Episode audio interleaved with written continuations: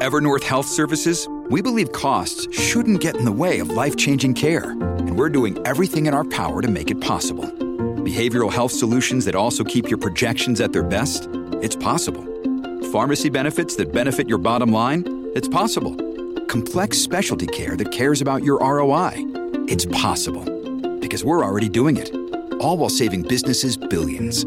That's Wonder made possible. Learn more at evernorth.com/wonder. Welcome to the New Books Network.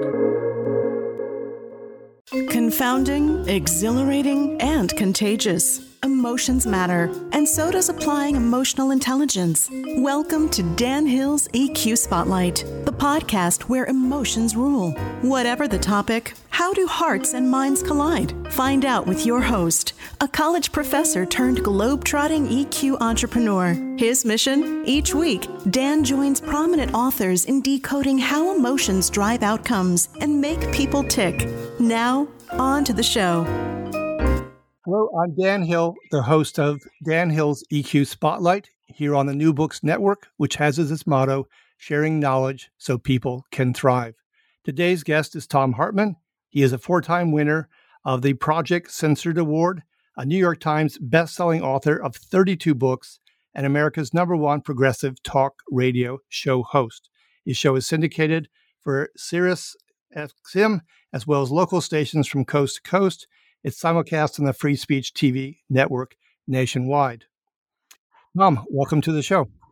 Well, thank you, Dan. It's great to be here. Well, this is uh, certainly an important topic and one rife with emotions. How is it that we have such a terrible predicament with healthcare in the country? Um, Obamacare was supposedly going to clean things up for us, but obviously we haven't gotten there.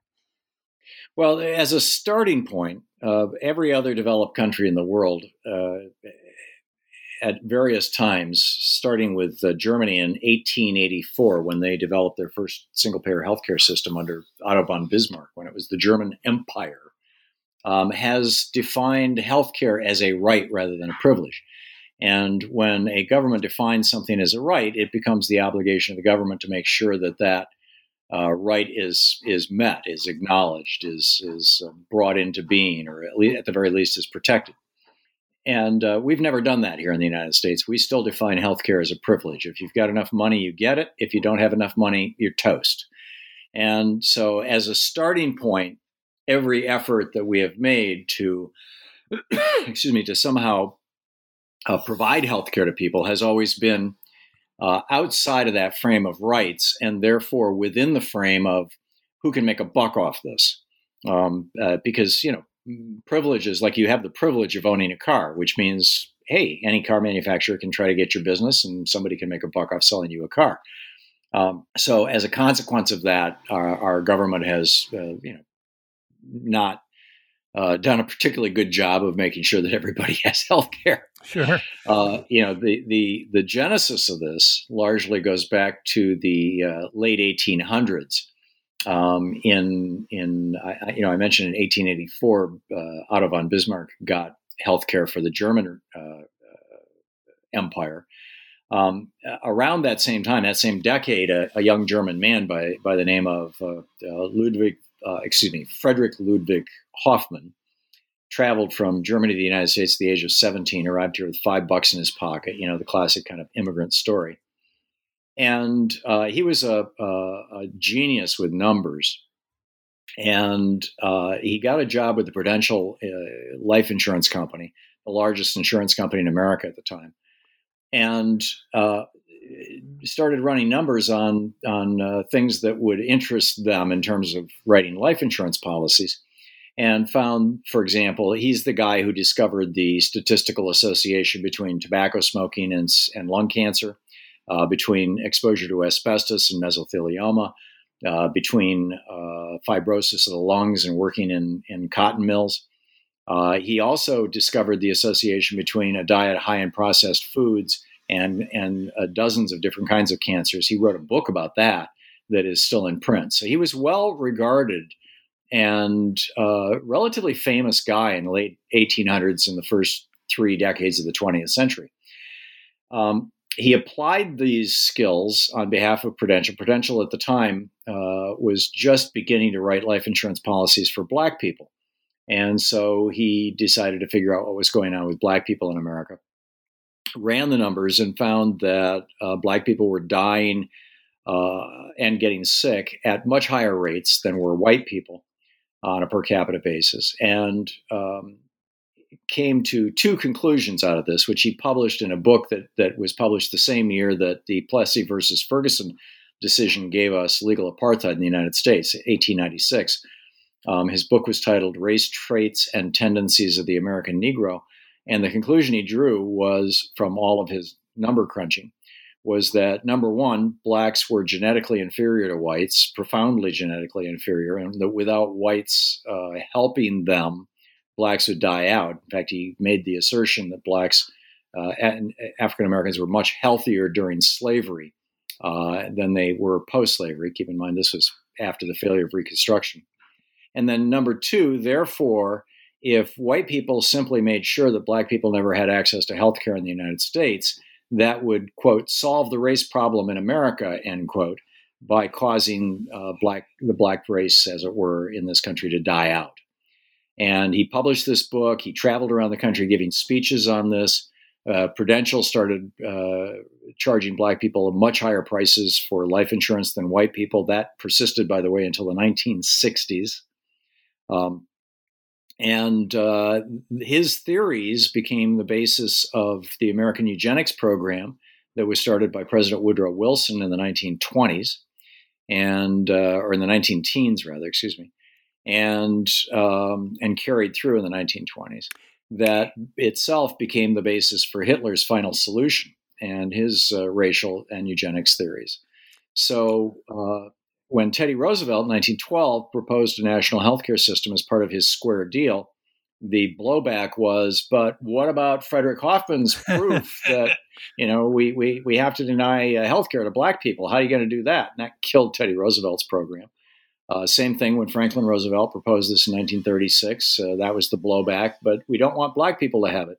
In 1947, when Harry Truman uh, actually uh, tried to get a single payer system uh, into and through Congress, that was the blowback.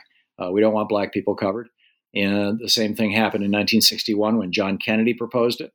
And in 1965, when Lyndon Johnson finally got Medicare through, the white Southern racist senators came forward and said, uh, we need to have, there needs to be a bar set in Medicare, uh, even though we're talking about black people over 65, they're still black people. Um, there needs to be a bar set high enough that most uh, black people will not be able to afford to show up in our hospitals and use Medicare. And that's why there's a 20% gap. Uh, Medicare Part B only covers 20% of hospitalization costs, was to discourage black people from using it. Um, so uh, those theories uh, really influenced the discussion and debate in the United States uniquely. The, the, this discussion was not happening in any other developed country in the world from uh, the 1880s right up until the 1980s. And then in 83, Reagan stopped enforcing the Sherman Antitrust Act, and we went from do- hundreds of uh, small insurance companies, life insurance or health insurance companies, to about a dozen major ones. And what that did is it turned it into a, a very profitable, very politically powerful industry uh, that literally generates a billion dollars in profits every week. And wow, a billion a week. Wow. yeah, and, and, and an industry that size and that powerful um, can easily squash any politician who wants to give everybody in America, you know, health in health care without um, giving profits to the health insurance companies. Squash them like a bug. So pre 1980, from 1880 to 1980, it was all, all about race, and from 1980 to now, it's all about, about profits. Yeah, Going going back to the race part with Hoffman, if I remember right from the book, uh, he married into a Georgia family. Um, yes. Did that just merely reinforce his racism? Did he bring it from Germany? I mean, he seems instrumental. I mean, to tie into eugenics is is pretty horrific. Well, he, you know, actually, eugenics was kind of created on the foundation of Hoffman's work. It was just conventional wisdom at the time. It was referred to as scientific racism, and that was not a, uh, you know, a, a, pejorative. That was, you know, a, kind of a like scientific anthropology, you know.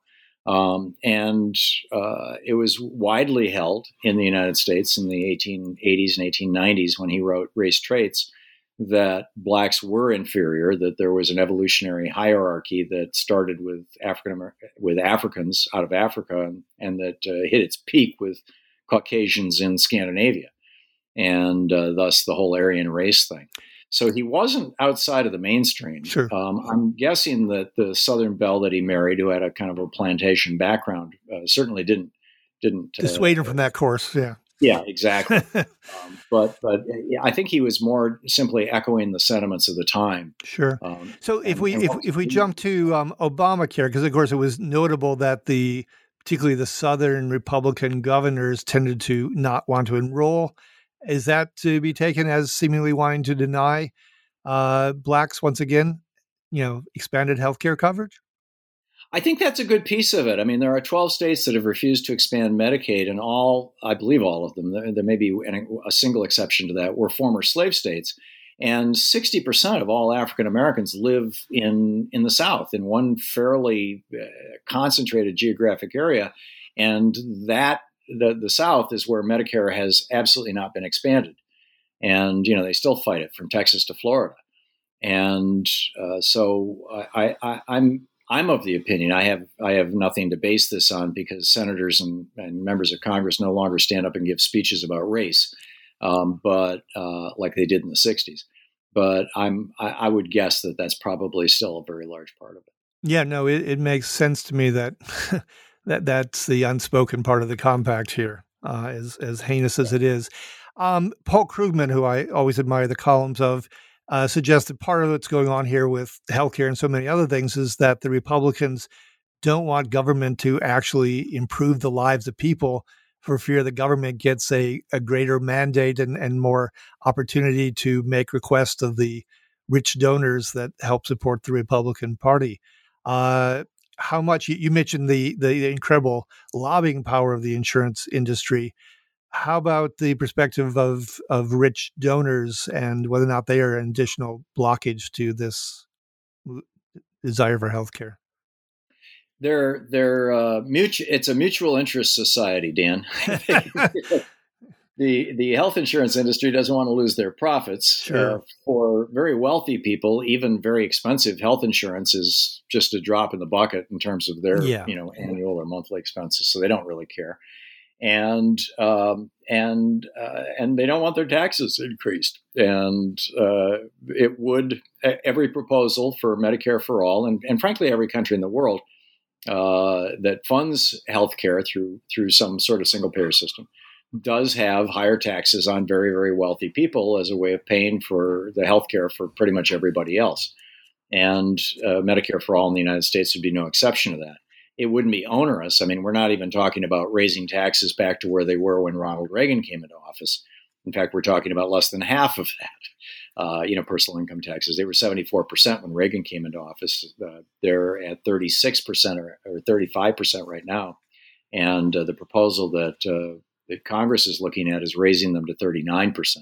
And that's only in the top tax bracket. That's only for people making more than $400,000 a year. So, you know, how this is going to play out, I'm not sure, but they're, they're, they're absolutely, you know, you've identified a, a mutuality of interests here. Yeah. And, and disinterest in other human beings, unfortunately. The the um, on page one twenty one, you have something I think is is really striking and, and merits a, a good uh, discussion explanation by yourself. That's the idea that we could actually take the ten largest publicly traded insurance companies, and based on their market capitalization, we'd be better off just essentially buying them, even at a slightly inflated price, because uh, we'd all accrue the benefit. Can you uh, explain that a bit further than I did? Yeah, it's a way of dealing with the fact that every time somebody starts talking about, you know, a national healthcare program that would diminish the size, profits, or even the existence of the health insurance industry, uh, the industry responds by just pouring hundreds of millions of dollars down the throats of politicians all across the United States and mobilizing its PR army of op-ed writers and think tanks. And that's a significant and formidable obstacle to try to take on, as Barack Obama discovered, which is why Obamacare embraced the insurance companies rather than you know kicking them to the side, as would have been much more uh, efficient for the United States. The average American family spends right now three thousand dollars a year more for health care than does the than do the citizens of any other developed country. Um, you know, Canadians uh, save almost four thousand dollars a year compared to us. So uh, my thought was, how do we get around this? How do we how do we stop the health, big health insurance companies from trying to trying to block this? And uh, you know, one strategy, the so-called free market strategy, would just be to uh, go to the New York Stock Exchange and the various exchanges where their where their stock is traded, and buy it.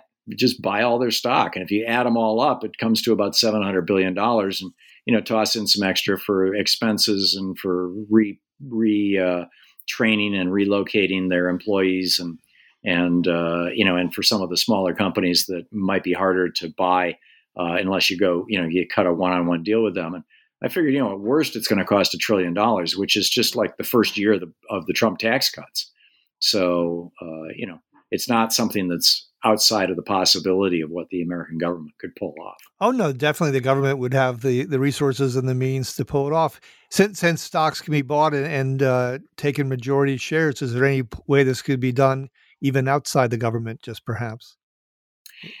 It would take you know it concerted would, it would effort. Require, yeah, yeah, it would, it would, require somebody or some group of people who have access. If you if you just want to buy majority shares so that you could you know kind of just undermine the companies from within or something like that, you could do it for half a trillion or less. Um, but it, it would be a pretty expansive conspiracy that would involve a whole lot of cash. I doubt that's going to happen. Could, but could you break one company in the cartel by targeting one to seek to take over and uh, change the dynamics of the industry? Perhaps I don't know. I, I realize it's a That's pipe a question to put yeah. to a you know to to a corporate raider, you know, to somebody like who does that for a living. Sure. Let, us turn to a different angle on this, uh, trying to you know get to a better outcome for people. Uh, doctors and their compensation. Your your book certainly suggests that they are in the United States wildly overpaid compared to the rest of the world. I think I'm quoting you well, directly de- on that. It depends. I, I, I, would say pediatricians, general practitioners um, are are wildly underpaid.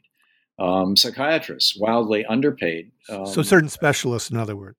Yeah, but uh, but there are specialties in the United States where doctors are making obscene amounts of money, and um, you know, way out of proportion to the services they're providing, and and and you know, you can just compare that with every other country in the world, and and frankly I would much rather go to a doctor who uh, is who went into medicine uh, because they they believed that it was their calling in life to heal people than uh, to go to a doctor who went into medicine because it was a quick way to make a couple million dollars and retire at the age of 60 or 50.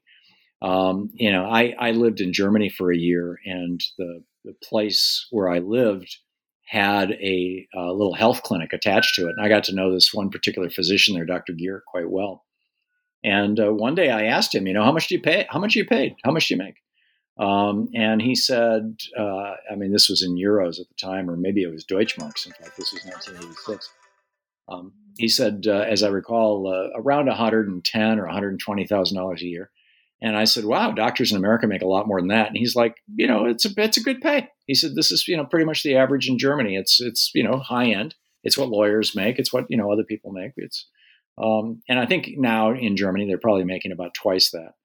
But um, you know, most company in most countries, doctors are not multimillionaires. Okay, yeah, they are uniquely here. Yeah, uh, and how about the hospital empires? I mean, there's been some blowback lately. The New York Times, for instance, was reporting you know wildly different compensation rates for the same procedure in hospitals, and yet it's you know it's all tremendously opaque normally. Yeah, well, that's you know the hospital industry has become a for-profit industry too. Uh, you know, back in the '70s, I owned a, a, an herbal tea company in, in outside of Lansing, Michigan, in Okemos, Michigan, and uh, we had 18 employees, and and you know we bagged up and sold herbal teas all over the country, and uh, I bought health insurance for all of my employees. And I remember, you know, I wrote the checks every month and it was $35 per person per month. And it was that cheap because in Michigan at that time, the law required all hospitals to be not for profits, to be nonprofits. There were three hospitals in the Lansing area Ingham Medical, which was run by the county, St. Lawrence, which was owned by the Catholic Church, and Sparrow Hospital, which had been endowed by a guy named Mr. Sparrow, who was uh, one of the co-founders of Oldsmobile back in the day, and this was his legacy. But they were all nonprofit. And the health insurance companies were required by law in Michigan in the 70s to be nonprofits. And so we had Blue Cross Blue Shield, uh, and it was a nonprofit. And uh, the system worked actually fairly well. You know, health insurance was not a, a huge burden for people. Uh, it was not a huge burden for employers. It worked well. You didn't, you know, the health insurance companies didn't make you jump through 300 hoops to get health care. yeah. The hospitals didn't screw you at every opportunity. Um, because, you know, with a nonprofit, your first obligation is to uh, do what the mission of the nonprofit is, you know, to care for people or to pay for the care of people. Um, with a for-profit, your first mission is to make a buck, and and you do whatever is necessary to make that happen. It's it's very unfortunate that the Reagan, you know, a big part of the Reagan Revolution was to undo those. Pretty much every state in the union had laws similar to Michigan's requiring nonprofit hospitals and nonprofit insurance companies, and that's all a thing of the past. Yeah, no, it, it drives me crazy when people think that fail, fail to look at the dark undersides of the so-called Reagan revolution. As I read the book, since this is a program about you know EQ, emotional intelligence, and emotional dynamics, it was uh, it's a very good book. It's a very tough book to read because, as you've alluded to earlier, we kind of had two stages in those who were opposed. And the first one started out with you know racial animosity, if not outright hatred and condescension. And then we move into the 80s and beyond, and we have greed and players who don't seem to be shamed no matter what. And on the other side, for most ordinary Americans, uh, you have a combination of fear that this could drive them into bankruptcy uh, and wondering what in the world's going on. So there's anxiety combined with the sadness because uh, it seemed like there's no chance for reforms at times, that uh, we have such powerful players involved that we're not going to get to a better place, and yet we should. So, left with both rage and despair. At least that's my reaction in reading the book, and not against you, obviously, but against the uh, status quo. Any uh, parting words that you can can offer here? This is a political problem, and uh, and and you you summed it up very very well there, Dan. It's a political problem. It's going to take a political solution, and uh, it's a very you know the idea of providing everybody with health care um, has gone beyond the novelty phase of Obamacare and the Tea Party and all that stuff. And, and we've all seen that the death panels never materialized and, and Grandma's doing just fine. And so I think the, the a large chunk of the public, and certainly uh, virtually the entire Democratic Party, uh, are ready for this. And uh, the you know if you poll these kinds of things, they poll out between 65 and 80 percent, depending on how you ask the question. You know, do you think that the government should provide health care to everybody in America? If you add in words like like in Canada or like in every other developed country in the world, it polls even higher in, most. It depends on you know where and who, but generally speaking. So I think that this is a ultimately uh, an issue that we're going to have to solve through politics. And to that end, there are a bunch of groups National Nurses United, uh, Physicians for National Healthcare, one of the largest doctors' organizations in the country, is calling for single payer healthcare. National Nurses United, which is either the largest or the second largest nurses union in the United States, calling for national health care. Obviously, the Democratic Party, uh, most, uh, the majority of uh, elected officials in the Democratic Party are in favor of this, and uh, even a few Republicans. You know, so I think it's coming. I really do, and I hope that this book uh, is a contribution to that dialogue. Sure. Well, and in fact, in, in a time of COVID 19 and, and counting, we're going to be up to COVID 22 here, unfortunately, quite shortly. It seems like uh, it's almost racketed up even more. We're, we're back to doubting science itself, which, you know, I would have thought was at least somewhat acceptable in some of those southern circles uh, a century ago, but uh, well, I'm maybe not, not. sure that they doubt it because you know the, the minute that they get sick, where do they go? True. They go Yeah. to the hospital. They don't go to the veterinarian's. Well, they, they doubt it for public consumption. Let's put it that way. You go. Yeah. So I want to thank you so much. This has been the episode For Profit Health Insurance is a Con Job. My guest, Thom Hartmann. I am your host, Dan Hill, for Dan Hill's EQ Spotlight here on the New Books Network. Thank you so much, Thom. Thanks, Dan. It's been a, a pleasure being here with you. Okay. Thank you.